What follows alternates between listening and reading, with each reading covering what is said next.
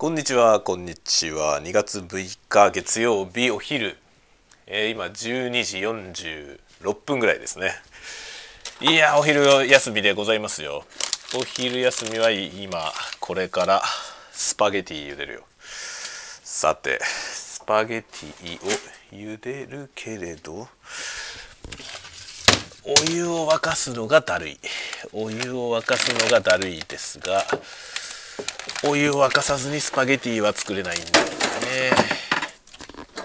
作れるやつあるよね。あの電子レンジでやるやつね。電子レンジでやるあのなんだろう。専用のねそのスパゲティを茹でるためのタッパーみたいなやつあるんでね。あれはなかなかなかなか便利ですよ。あのねケースにパゲティをねこう入れてまあもちろん乾麺のスパゲティ入れるじゃない。それでそこにね水を入れるのよ。水を入れて電子レンジでまあレンジアップするとですね出来上がるというね。そういうやつがありますね。100均とかで売ってるよね。であれね一時期あれを愛用してたことあったんですよ。会社でスパゲティ食べたりする時にあれでねあれだと簡単にできるからその調理がね必要ないじゃない？なんか結構愛用してましたけどあとね同じようなやつで袋麺のラーメンを作れるレンジで作れるやつもあるのよ。でそういうのね一時期愛用してましたけどスパゲティはねダメなんだよねあれ。できるんだけどあれできるんだけどねドロドロになっちゃうんですよ。ぬるぬるになっちゃうの。お湯が少なすぎて。で結局鍋でやる時もさなんか 100g だからお湯少なめでいいやとか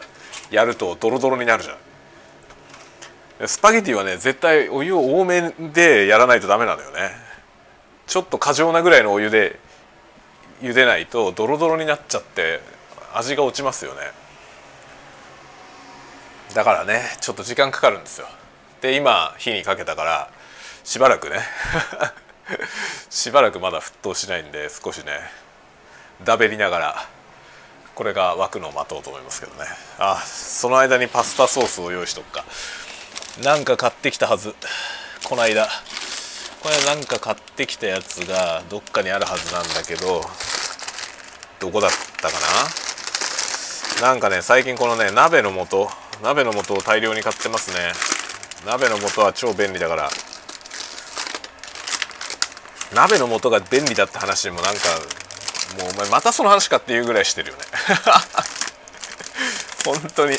本当に鍋の鍋の素の話何回すんじゃっていうぐらい鍋の素の話してるけど。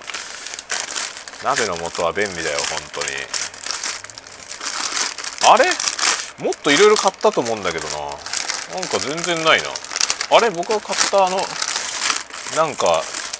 超安かったペペロンチーノどこ行ったの？あれどこだ？あったあった。これだこれこれ。あえるパスタソースの激安のペペロンチーノを買ってきたんですよ。これを今日は食べてみようかな。これねセブンイレブンブランドだね。セブンアイのブランドのやつです。イトーヨーカドーで買った。イトーヨーカドーってねあのセブンアイホールディングスの傘下なので今セブンイレブンとイトーヨーカドーって兄弟みたいなもんでしょ。そのねイトーヨーカドーにで買ってきました。だからイトーヨーカドーのねお惣菜のコーナーにセブンイレブンで売ってる弁当売ってんだよ。知ってましたか？もう知ってましたかとかめっちゃどうやってるけど別にどどうってことない情報なんだけどね。どうってことない情報なんだけどイトーヨーカドーのお惣菜コーナーにセブンイレブンの弁当が売ってんだよ。どうやってるけどね。どやるような話じゃないんだよ全然。もうほんとねそういうのいいよね。こうなんかどうやるんだったらどうでもいいようなことをどうやりたい僕は。それをどうやってどうすんのみたいなことをどうやりたいですね。そういう変な欲求がある。意味わかんないものどうやってるのって面白いじゃない。だから僕の美学はそういうところにあるんだよね。なんかさ普通にすごい知識をこう披露してね俺すごいだろうっていうのは本当にすごいからなんかシャレになんないじゃないですか。なんていうの？それはなんかもう「あその通りです。はい」ってひれ伏す感じになるでしょ。そうじゃなくてその知識はいつ使うのみたいなどうでもいい知識をこうねこうひけらかして。もう自信満々にひけらかして俺すげえだろってやるのが楽しいよね。そななんかすげえけどさ確かにみたいな。その知識どこで使うのみたいなね。そういうのが好きですね。そのどこで使うか分かんないような知識をひたすら勉強してる人っているじゃない。そういう人を本当尊敬するよね。僕も大好きそういうの。あとそのなんていうのかな。あのものすごいニッチな世界にもうものすごい深いところまで行ってる人いるじゃない。そういう人に憧れますね。まあ僕自身にはそういう情熱はないんだけどさ。そこまでなんか掘り下げる情熱がないから僕はなんか全部中途半端っていう状態なんだけどね。だ僕なんかね結構若い頃それをね悩んだことあるんですよ僕。自分のこのね性分というか。僕はなんか何やっても中途半端でさこうやっぱり一点特化型の人はさスペシャルになっていくじゃないですか。でスペシャリストってかっこいいよね。スペシャリストって言葉もかっこいいしそのスペシャリストっていう存在はかっこいいじゃない？なんかに特化してさスペシャルな人。でスペシャルなスキルを持ってて誰が見てもすごいっていうね。そういうのなんかすごいじゃない？で憧れてたけどできないのよね僕。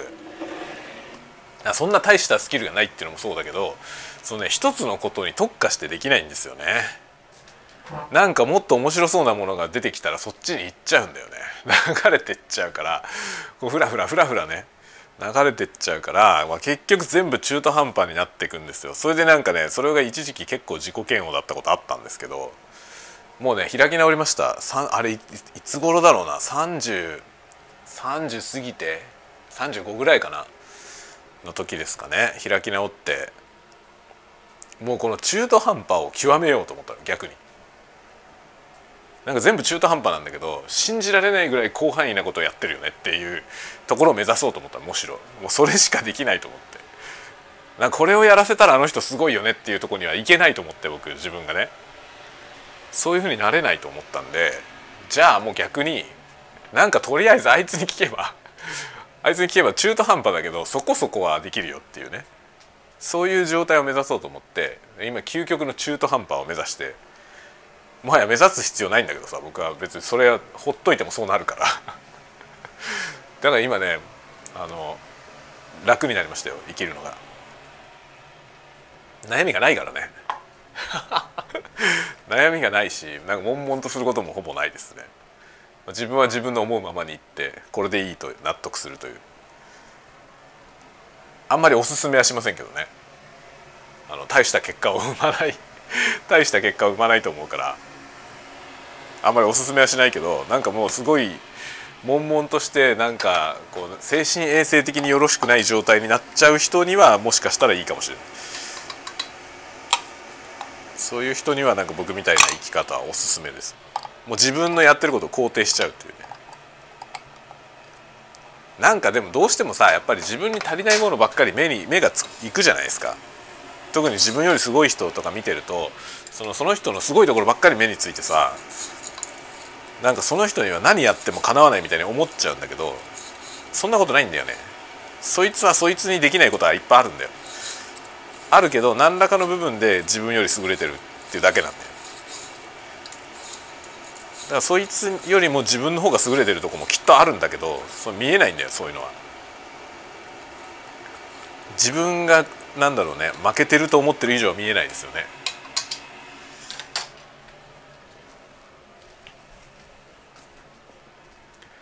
だからなんかねあの自己肯定感って言葉あるけど僕あの言葉はあまり好きじゃないんですけど自分のことは肯定しちゃえばいいと思う。自己肯定感をうまくこうなんていうの身につけるコツってさ自己満を恐れないってことだと思うね。そんなん自己満足じゃないってあるじゃない？よくそういうこと言う人いるじゃない？いいじゃん自己満足でと思うんだよ。そもそも自分も満足しないようなことなんでやんのと思うけどね。それぐらい開き直ってなんか自己満足もう爆心すればいいと思いますね。とにかく自分が満足することをやらないと始まんないと思うんで。それが何になるのっていうのは別に何にもなんなくたっていいだろうって。開き直ってやるのがいいですね。ねやってることの価値なんて結局さ誰かが決めることじゃん。それに価値があるかないかってそれに価値があると思った人がどれくらいいるかに左右されるだけなんですよね。実際に価値があるかどうかそんなことはどうでもよくてそこに価値を感じる人がたくさんいるから世間的に価値があることになるだけなのよね。だから別にそんなのはいいんですよ。それで多い少ないを競う必要はなくて自分がいいと思うことをやれば。逆に言うとなんか自分が価値を感じないことを一生懸命頑張るのはやめた方がいいと思うね。それは本当不毛なんだよね。それでなんかさ認められなかった時にすごいへこむじゃない。自分は無能なんだと思ってしまうじゃんあれが一番良くないと思う。なんかそのこうすれば結果が出るはずと思って自分が信じてないことやるっていうのが一番良くないと思うね。それがなんかね自己肯定感のなんか減少につながっていくような気がするし。自尊心とかそういうものもみんな損なわれていくと思う。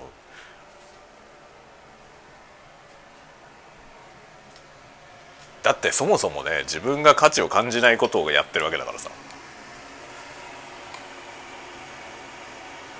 だから自分の価値の感じることをやればいいんですよね。もうどんなにニッチであっても。もうそれでいいやっていう。僕はもうそれでいいやっていうところに領域に達しました。だけどそのニッチに価値を認める人たちが少ないかもしれないけどいるんだよね。だからその少ないかもしれない知れないけど存在はしていてでそこに届く世の中に今なったんだよね。それは本当に素晴らしいことだと思いますね。昔だったらありえなかったよね。ニッチなことやっててもさそのそのニッチを求めてる人にリーチできないからやっても意味がなかったんですよね。やるだけ無駄だったんだよね。だからやらなかったですよ誰も。そうするとでもニッチを求めてる人たちは永遠にその求めてるものが得られないんですよ。マスに支配されていたから。だけど今はそうじゃなくなったんでマスに支配されてないじゃん。でマスはなんか母体がでかくなりすぎてね体がでかくなりすぎたせいでそれを維持できなくなってきてますよね。今こういう世の中になってきたから。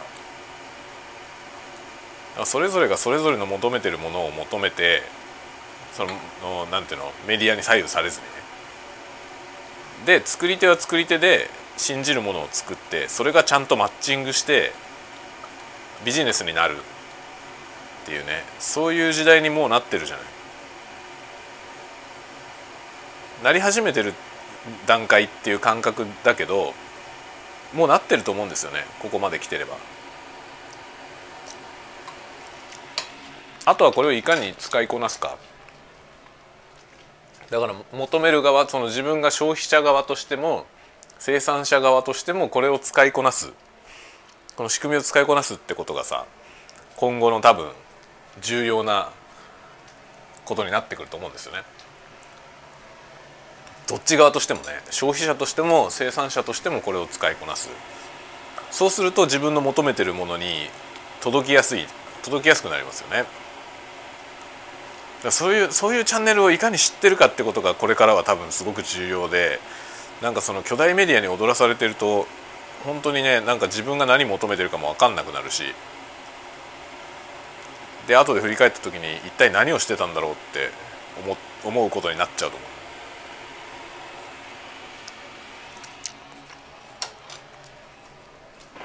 今さ本当に思うんだけど一生かかってもさばききれないような情報量なのよね日常的に暮らしててその触れる情報の量がさ僕らが僕は今40代ですけど僕らが子どもの頃と比べて今の子どもたちがさらされてるその情報の量ってさもう数十倍の世界なんでねでそれをさ同じ同じ構造の人間が処理できるわけないんですよ。で彼らはもはや僕は自分たちとは違うものだと思ってる 今の小学生とかは僕らとは違うものだと思ってます。だから言っちゃえばニュータイプだよね。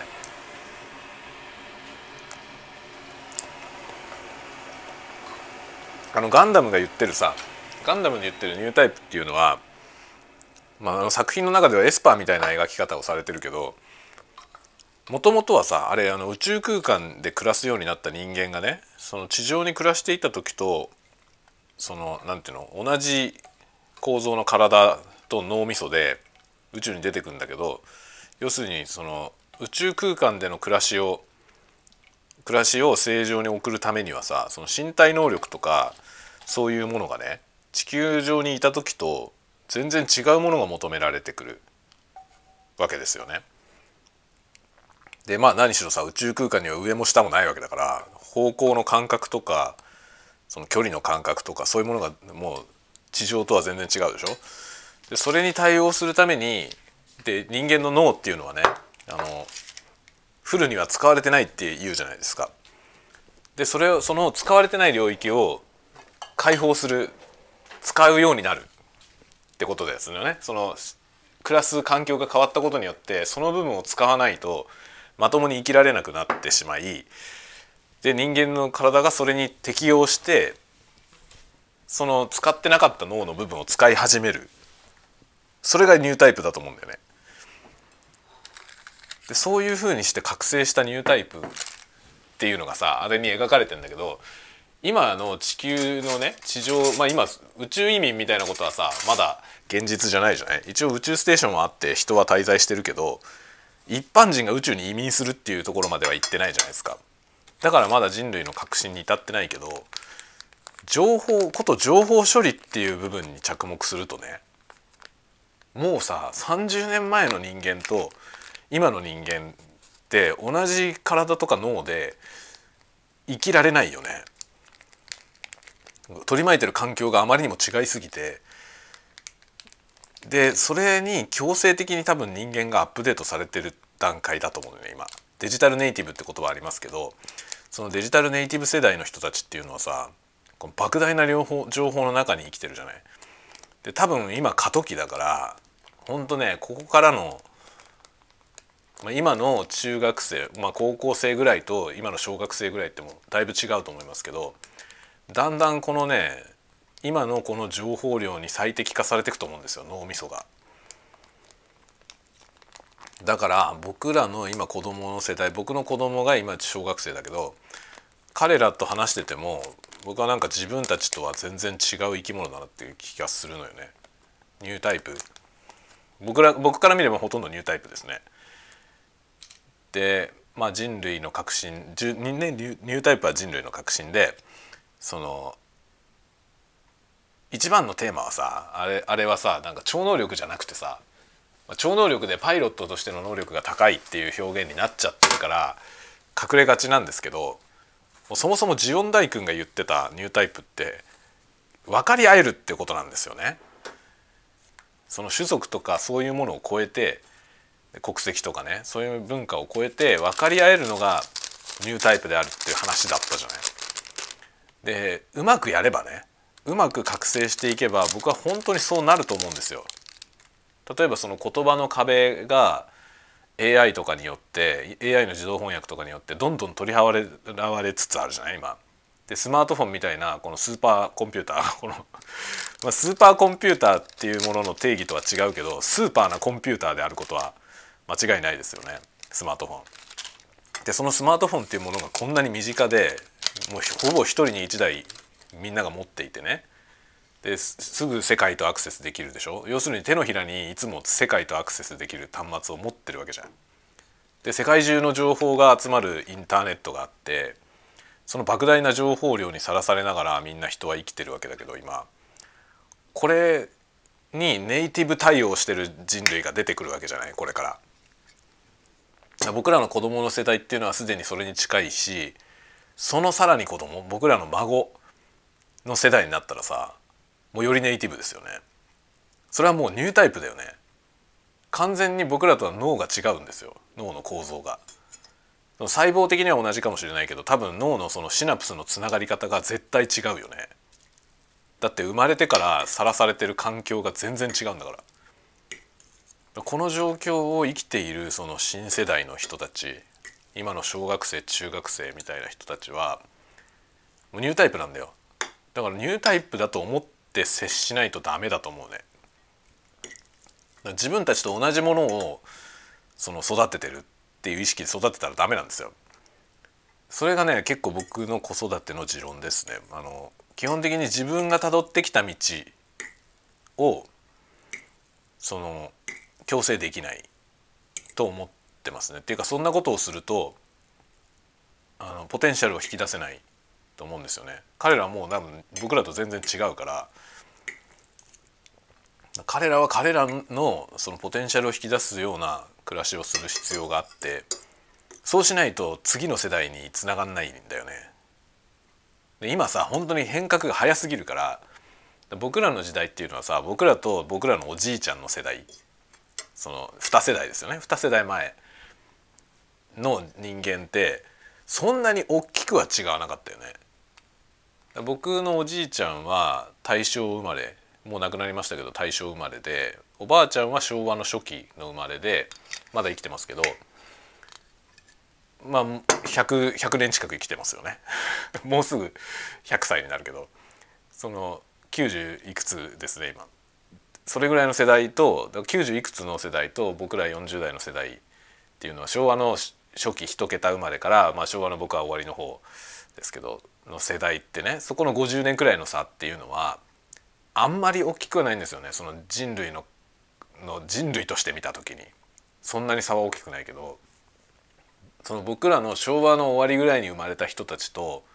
平成の終わりぐらいに生まれてる人たち、まあ、そこ30年くらいあるわけですけどそこの30年の隔たりはめっちゃでかいよね。そのその前の50年の隔たりよりもでかいと思うんですよ差が。ここから先のその人類の革新だよね なんかそう人類の革新っていうその言葉が大げさすぎてなんかこう夢物語っていうかさどうしてもフィクションの話特にやっぱりガンダムの影響が大きいからそれはガンダムの世界の話でしょって思いがちだけど今現実はガンダムの世界に肉薄してるとこにいると思うんだよね。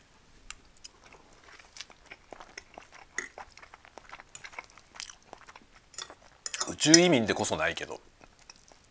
ニュータイプに近いものだと思うよ。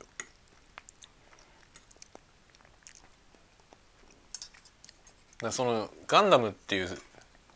作品はその新型の人類と旧型の人類の差をその重力の重力下に暮らしているかどうかっていうところに根拠をね置いたわけよ。それがあのあの物語の SF なんですよね。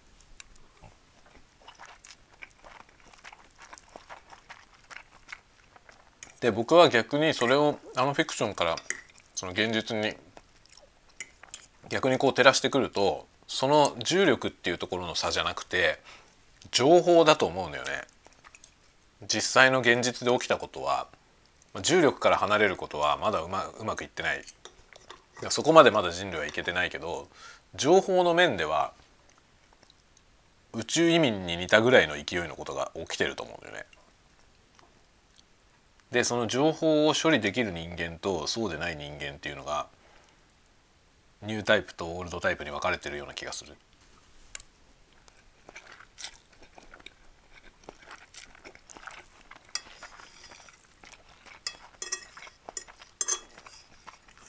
これはさいわゆる情弱とかそういうレベルの話じゃないんですよ。そうじゃなくて、まあ、人類の根本の話だね。だから僕は自分はね40代で、まあ、僕は結構早くからコンピューターに触れてたしインターネットとかもねやりだしたの結構早い頃だったまだ周りの人があんまりやってない頃だったんでその、まあ、同年代の中ではそんなに遅れてる方ではないと思うよ。その情報的にねそんなに遅れてる方ではないと思うけど僕はそれでも自分の子供たちの世代と自分はもう根本的に構造が違うと思うんですよね。いや同じはずがないんだよね。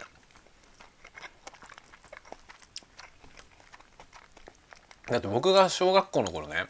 小学校、まあ、僕は小学校5年生から学習塾に通ってあの中学受験をしたんで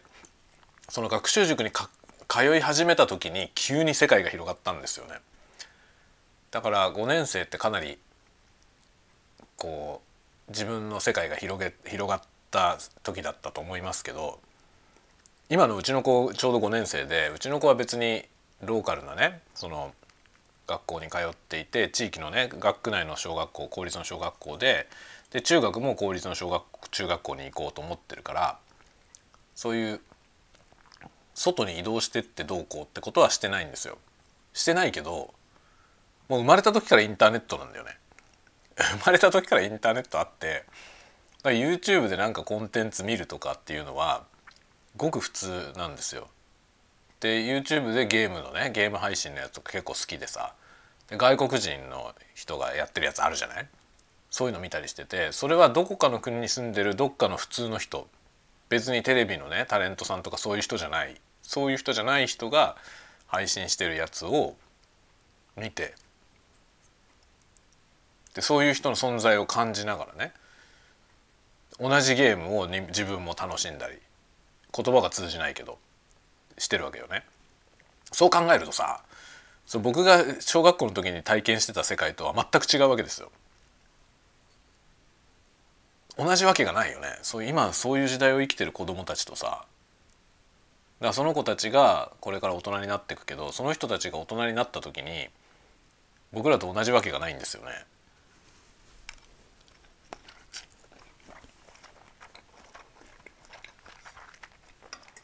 だもう僕はもう結構早くからあの自分はその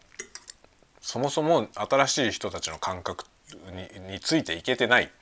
ていう前提でものを考えるようにしてる。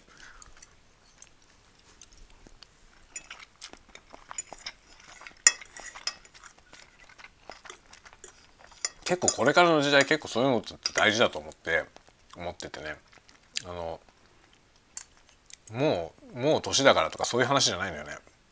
まあそれも一つの指針ではあるけどどういうふうに暮らしてるかのそのスタイルの問題。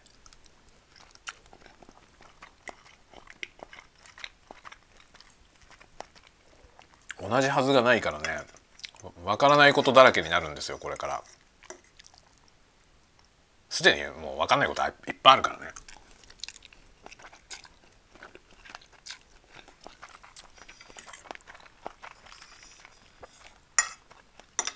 だからね僕思うのはあのなんか指導者というかね、まあ、政治の人たちもそうだしその先生とか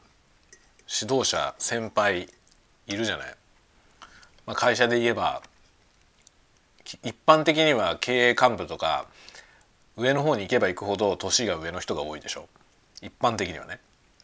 年功序列ではなくなってきてるから必ずしも上の人が年がいってるってことはないけどだけどその傾向はあるじゃない？やっぱりよほどのねベンチャーとかでない限りその経営幹部がその20代の若者みたいなことって難しいというかね珍しいですよねそれは小さい会社とか新しい会社はそうだけど一般的に長い長く歴史のある会社だったりすると上の方には年配の人がいることが多いんですよね。でその人たちがやっぱりねあの自分たちは分かってないっていう視点でものを考えないとこの先に対応できないと思うんですよね。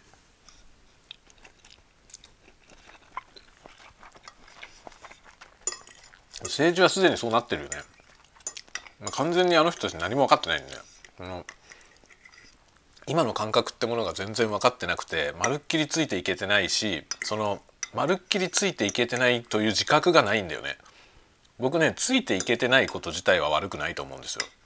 というかついていけないんだよ。ついていけるはずないのよ。そのついていく努力をしろとか言う人いるんだけど努力でどうにかなるもんじゃないのよね。で逆に言うと努力でなんとかなると思ってる人も改めた方がいいと思うの。結構僕もね同年配のおっさんとかでその自分はね若い人たちの感覚をちゃんと理解してると思ってる人いるんだよ。思ってる人いるんだけどそれやめろと思うのね。あの分かろうと努力することは必要だと思いますよ。分かろうと努力することは必要だけど努力したところでできないと思った方がいいのよね。分かったつもりになるのが最悪だからでも分かったつもりの人いっぱいいるんですよ。分かるはずないんだよ。もう脳の構造が違うんだからさ分かるはずないんですよね。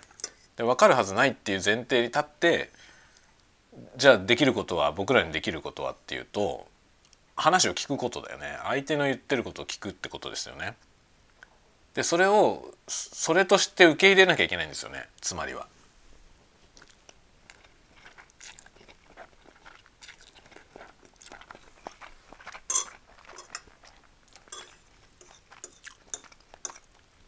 だから会社の上の方の人とか政治家とかやるべきことは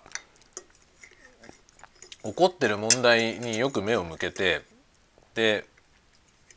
どう思うのかを若い人たちに聞いてどうすればいいと思うのかとかね。聞いて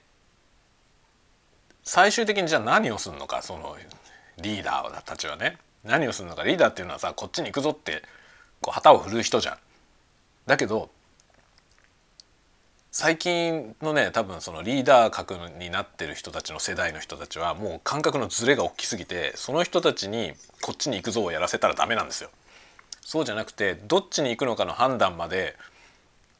若い人たちが考える。そしてそこで出た結論をこう発表するというかね外に出す。アウトプットするところをおっさんがやればいいのこういうふうにします。つまりはこういうふうにします。責任は俺が取りますってことですよね。だからもうねおっさんにできることは責任を取ることだけ。本当にそういう感覚でやった方がいいんですよ政治の世界はもう腐ってるからね。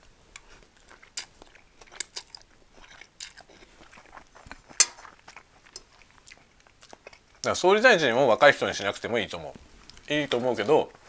そうだからだったら総理大臣は自分で何かを決めたらダメだと思う。ちゃんといろんなもっと若い世代ので今世の中がどうなってるのかちゃんと理解できる人を周りに配置してで結局それでいいんですよね。看板として。で最終的に責任さえ取ればいいんだから。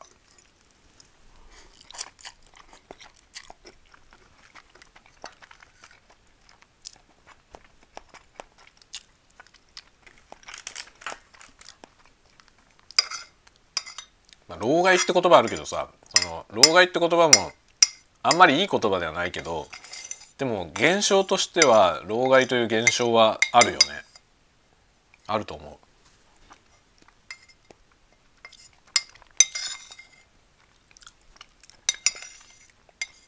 前にも僕なんかどっかで話したことあるんだけどその老害っていう言葉に対してやっぱりさ中年のね僕らみたいな世代の人たちはその老害って言われたくないと思ってるわけよ。で自分たちも老害にいろいろとこう被害を被った世代だから自分は老害にはなるまいと思ってる人がいっぱいいるわけよね。それはいいことだと思うんですよ。自分は老害にはなるまいと思ってるのはいいことだと思う。じゃあそのね老害になりたくない人はどうすればいいのか。もう全部任せる。それしかないんだよ。本当にねあの分かったつもりになっちゃダメってことですね。どんなに分かったと思っても分かってないんじゃないかと思った方がいい。そこを絶対に忘れないってことが大事ですね。だから今世の中はこういうふうになってるからこういうね世間の人はこういう感覚でいると僕は思うけど違うかもしれない。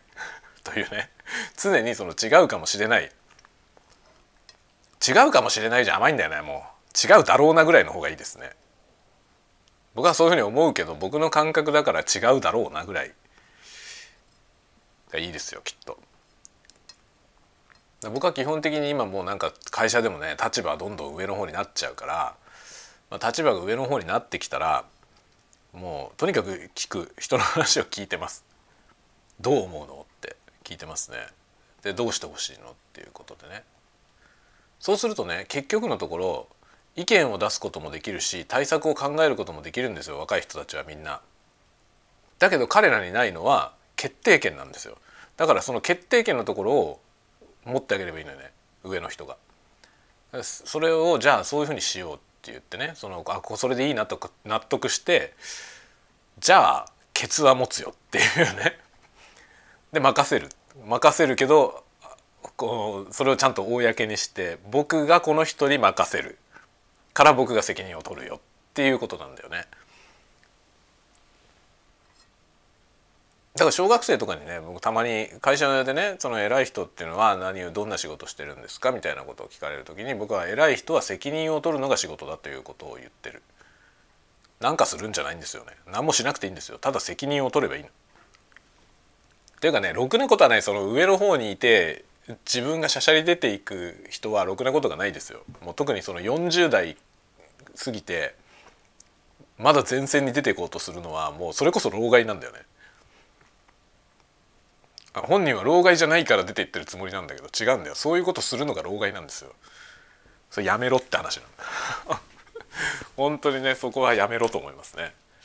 だプレイングマネージャーって言葉があるけどさプレイングマネージャーっていうのは自分が選手でありながらマネージャーでもある人のことねその結構ね特にクリエイターの職種でありがちだと思うんですよ僕も今クリエイティブの仕事をしてクリエイティブの会社にいるからすごいわかるんですけどクリエイターとして優秀な人が昇進しやすいんですよね。でクリエイターとして優秀な人昇進するじゃない。だけどクリエイターとして優秀な人って基本的に手を動かす仕事したいのよ。クリエイティブをやりたいんですよ。だから立場が上になっても現場の仕事をしたがるんですよね。それはそうだよね。それがやりたくてだって仕事してんだもん。だけど年はね取るじゃん。年は取るからしょうがないのよねでどっかでそのワークスタイルをシフトしていくしかないんですよその現場から離れるプレイヤーをやめて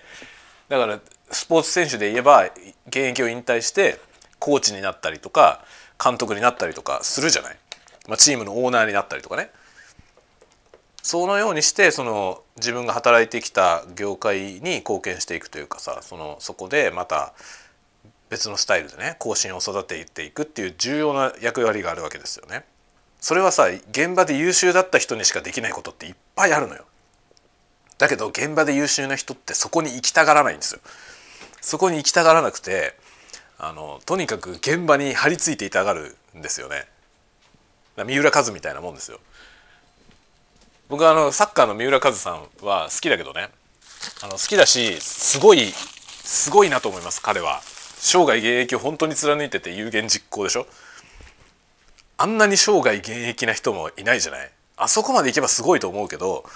だけど正直僕はあの人があそこでああやって現役を張ってることは結構な損失だと思うのよね。もったいないんですよ。もっと早くからあの人指導側に回ってくれていたら全然違うと思うよね。あの人が指導者として優れてるかは分かんないよ。分かんないけど彼しか経験してないことがいっぱいあるじゃない。でそういう人が身近にいるだけでも全然違うんですよね。で多分そういう意味合いで数を現役で置いてるチームはそういう意図があって置いてると思うけどさその若手に対する影響力の部分。で置いてると思うけど僕あの人がもっと早くにコーチになってたら素晴らしい選手を育ててんじゃないかと思うよ。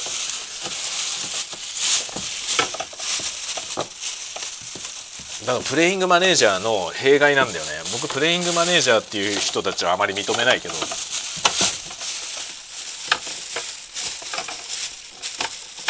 あのねプレイングマネージャーっていう存在もそうだしその言葉もそうだけどマネージャーをなめてるよね。そんな片手間でマネージャーなんかできねえよっていう話なのよ。プレイングしながらやりたがる人が多いけどそれは無理だよっていうね。それはそんなことやる以上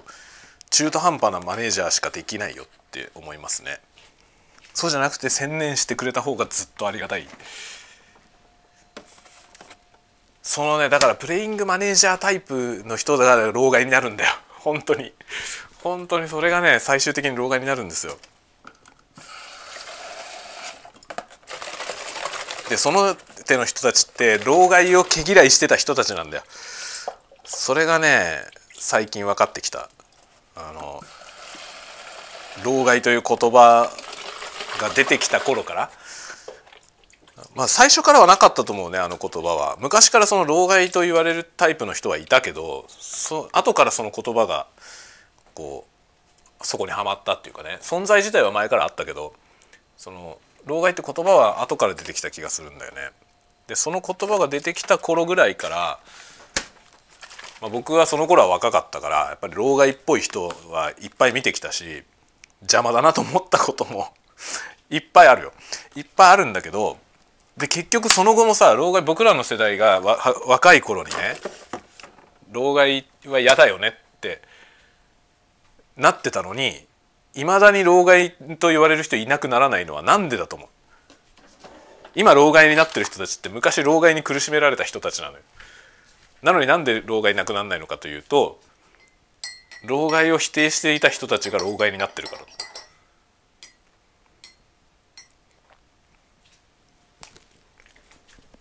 そのねなんか諸悪の根源はそのプレイングマネージャーだと思うよなんかそのいつまでも現役に張り付いていたがる人たちの存在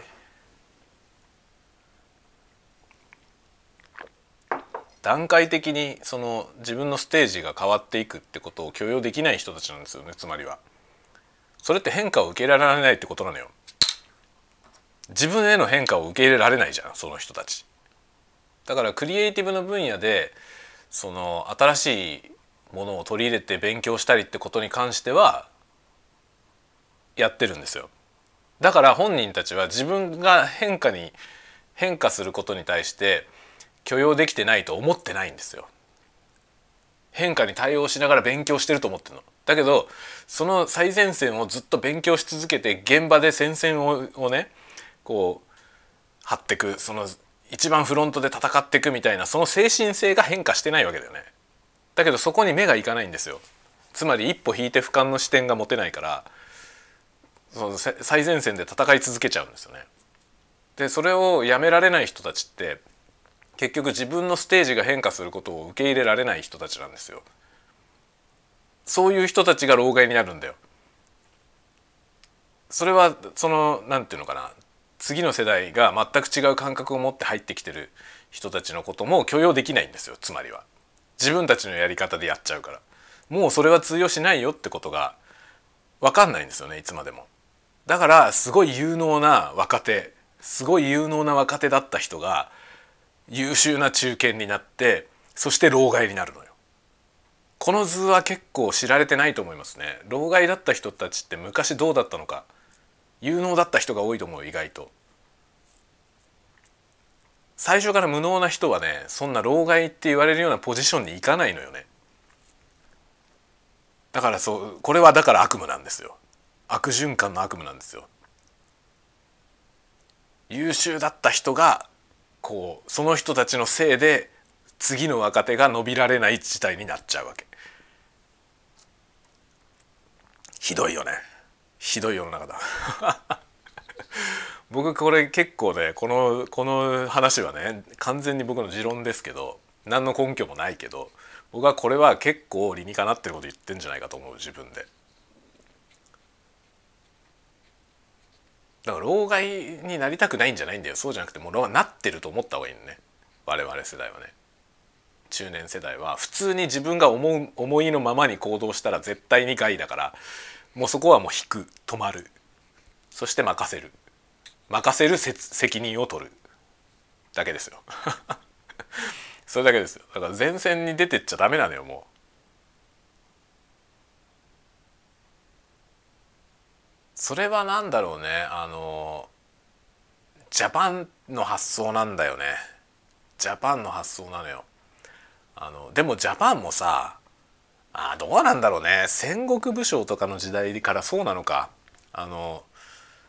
親玉はさ親玉は一番奥にいてさこう指揮官じゃん。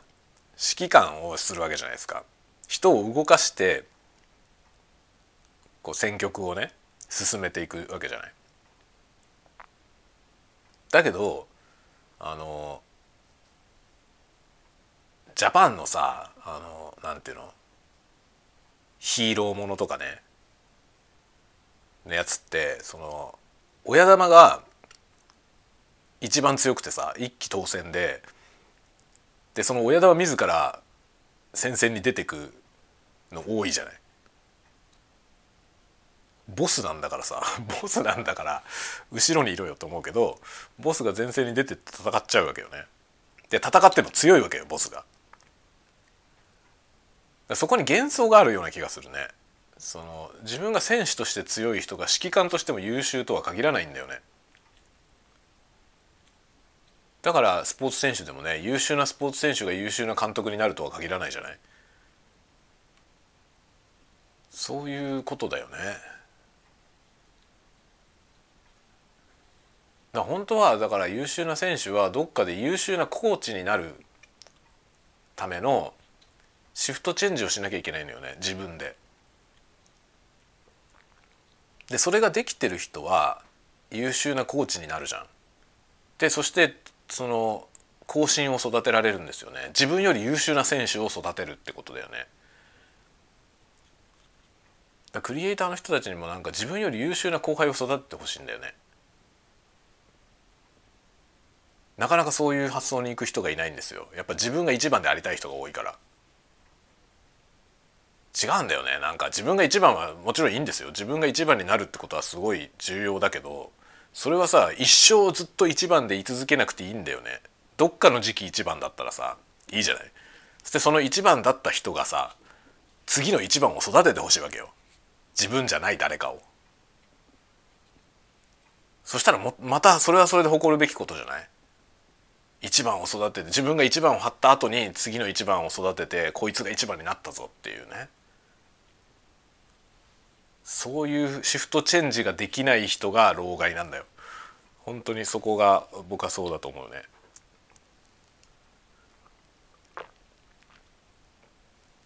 なんでこんな話になった？なんでこんな話になった？ちょっと聞き直してみないとなんでこんな話になったのか分かんないんですけど今日はこんな話でしたね。これタイトルどうしようかな。それで今日ね「老害の話」っていうタイトルにするとさまた全然違うじゃん最初の方。最初何話してたっけ？何話してたかも忘れちゃったけど最初の方の話と全然違ってもうタイトルの話はいつ頃出てくるのかなって思っちゃうよね。もうあのこのタワゴトークを聞き慣れてる人はね最初10分ぐらいはもう飛ばすかもしれないけどね。タイトルの話を聞きたいと思って聞く人はもう分かってる人はさ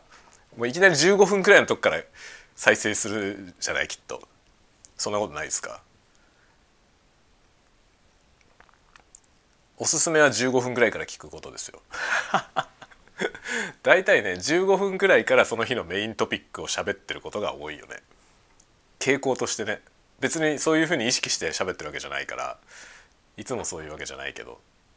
まあ最初78分はまあいらないっていうのは大体毎回共通してますね。長えよって感じだよね。スタンド FM だとまあ1話数あたりがね78分の人が多いんですよ。その1話数78分分ぐらいを僕はもう前置きで使っちゃってんだよね。でなかなか本題に入んないしで意味のありそうなこと言ってんのは後半なんですよね。だんだんこう乗ってくるとこういい話出るじゃない。狙わないからさ何も狙わないで喋るんで自然に湧くまでいい話は出ないわけですよね。だからこれ本当ねよほどの暇な人じゃないと僕のこのスタンド FM から有用な情報を得られないよね。なんかそ申し訳ないなと思います。逆になんか暇つぶしにでもねこう聞いてくれる人はありがたいですね。本当ねおすすめは何かしながらながらで聞くのがおすすめですね。あのバックグラウンドで流しとく。時々なんか自分のねそのメインの作業の集中力が切れてきたなっていう時に耳から聞こえてきてなんかその時面白い話をしてたらこう何秒か戻ってね ちょっと巻き戻して聞いてみるとかそんな聞き方が一番いいんじゃないでしょうかね。とか言ってるけどこれあのこの間ねあのポッドキャスト化してついこの間あのアップルポッドキャストとポケットキャスト僕ポケットキャストっていうアプリを愛用してるのでポケットキャストにも配信したんですけどその辺のやつに配信始めたんですよ。そしたらねアップルのポッドキャストのなんかからアップルポッドキャストでランキングに入りました みたいなのが来たのよメールが。ええー、と思って。こんなもうランキングに入るほど聞く人いんのと思ったけどやばいね。そんなに聞かれる想定で喋ってないからまずいですよね。こんなデタラメでいいんですか？まあこんなデタラメでもいい領域もあるっていうことは僕もよく知ってます。僕自身がそういうコンテンツ好きで聞いてるから。でしかも海外にも同じようなことやってる人がいてああそうなんだというね。世界的にやっぱこういうの好きな人多いんだかな。その人のコンテンツも長いのよ。僕よりもっと長いわ。雑談を1時間半とか 1時間40何分とか喋り続けてんのね。っていうやつをね僕はよく聞いてますね。僕は、まあ、ちゃんと英語喋れるようになったらあの人とコラボしたいな。僕日本でこういう似たようなやつやってんだけどさっつって。今まだね僕そんなに喋れないからさ英語。練習してるけど。英語をね喋る練習してます。聞く方はね割と聞けるようになったのよ。だけどまだ全然喋れないから今喋る方を練習してますね。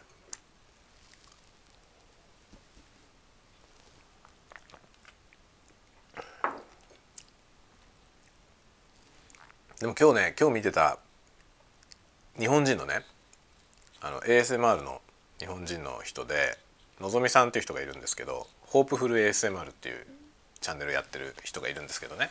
その人サブチャンネルでなんか普通の Vlog みたいのやっててそのねサブチャンネルの動画でね英語をどうやって勉強したかみたいな話をねしてたんですよ。それを見たらねそののぞみさんも言ってたけど始めてから9ヶ月ぐらいでリスニングはできるようになった結構できるようになったって言っててでも喋る方は2年半ぐらいかかったって言っててでしょうと思った。やっぱりそうでしょうって思いましたね。僕ねちょうど始めて今ね7ヶ月ぐらいなんですよ。7ヶ月ぐらいなんだけどリスニングの方はかなり聞けるようになったんですよ。それまでさっぱり分かんなかったあの海外のドラマとかね。聞いて結構分かるようになったの。でポッドキャストはもう何しろ全然毎日のように聞いててほとんど調べないでも分かるんですよ。何言ってるか。なったけど話す方はまだ全然ねその日の日記みたいなことですら結構たどたどしいんですよねうまくいかないのよ。でね聞く方は結構できるようになってきたけど全然喋れねえなと思ってたけどのぞみさんもそう言ってたその喋る方はもう2年半ぐらいかかったって言ってたんで安心して 安心してじっくり練習しようと思います。まあ、のぞみさんのね英語はめちゃくちゃ自然ですよ。なんか聞いてたらまるっきりそのねネイティブスピーカーが喋ってるみたい。すごい自然です。あんなナチュラルに喋れる日本人初めて見たな。すごすごい自然な英語で喋ってますね。だからなんかああいうコンテンツ今後もやってほしいな。なんか僕あれあれも好んで見ます。よ本当に。さてそう。あでもね一つその僕前にもちょっと言ったけど僕ね英語のこのリスニングの練習で良かったと思うのはあのね完全に日本語をシャットアウトしたことですね。あの日本語で喋らない人のコンテンツを見るようにしました。日本人が教えてるやつとかあの日本で教えてる海外の先生ネイティブの先生の動画とかねありますけどあれはねあのちょいちょい日本語入ってくるからダメなのよ。日本語で説明しちゃうからね。その英語で喋ってるけどその内容を日本語で説明するじゃない。あれをいくら見ててもあれ上達しないですね。あの結局ねいちいち脳みそが日本語に戻されちゃうからなかなか上達しなくて僕海外の人のその英語ラーニング向けのそういうコンテンツを出してる海外の人のやつね。そういうのを見るようにしてから急に伸びた。それは本当にねなんかおすすめ。やるならもう本当没入した方がいいですね。全然分かんなくてもいいからもう全部説明も込みで全部英語のやつを聞くのがいいですね。最初それで聞き始めてからね本当にあこれで意外と分かるなと思って。でそこからそういうのから今はねポッドキャストになっちゃったけど。ポッドキャストはめっちゃ楽しいよ。興味のあるポッドキャストをねなんか聞くといいですね。興味のあるトピックでやってるやつを英語のやつをね聞くと一石二鳥じゃん。その話してる内容も自分に有用だし英語になれるのでも有用なんでそういうのがねおすすめですね。いやまだまだね僕はまだまだなんで頑張りますよ。まあ45歳45歳になってから始めたからね英語 何事も遅いけど遅いってことはないから遅すぎるってことはないなんかねあれをやっときゃよかったなこの間これ中学生にも言ったけど中学生に話した時にね言った話なんですけどあれをやっとけばよかったなってもし思うことがあったらその日から始めろって話をしたんですよね。あの時こうこうしとけばよかったって思ったら今始める。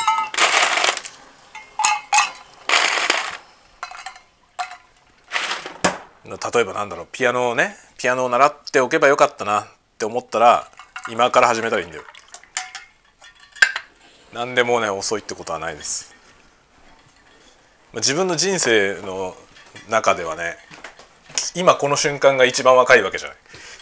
この先どんどん年取る一方だからだから何よりも思いついた時すぐ始めればいいとっていう話をね中学生に向けてこの間したんですよそれは本当に事実だと思うよ。遅すぎるってことはない。本当に。もう遅いかなとか迷ってる暇があったらやる。もうそのね迷ってる時間が惜しいから。っていうね。感じでございます。さて。というわけで今仕事の方に戻ってまいりました。ではこれから午後の部に突入いたします。今日は目いっぱい喋ったね。タイトルどうしようか本当に困るけど。まあ適当に。適当につけて出します。皆さん聞いてみておタイトルの話知ってるんじゃねえかって思ったらいつものことだと思ってください。ではまた次のタワゴトークでお会いしましょう。お待ちしております。またね。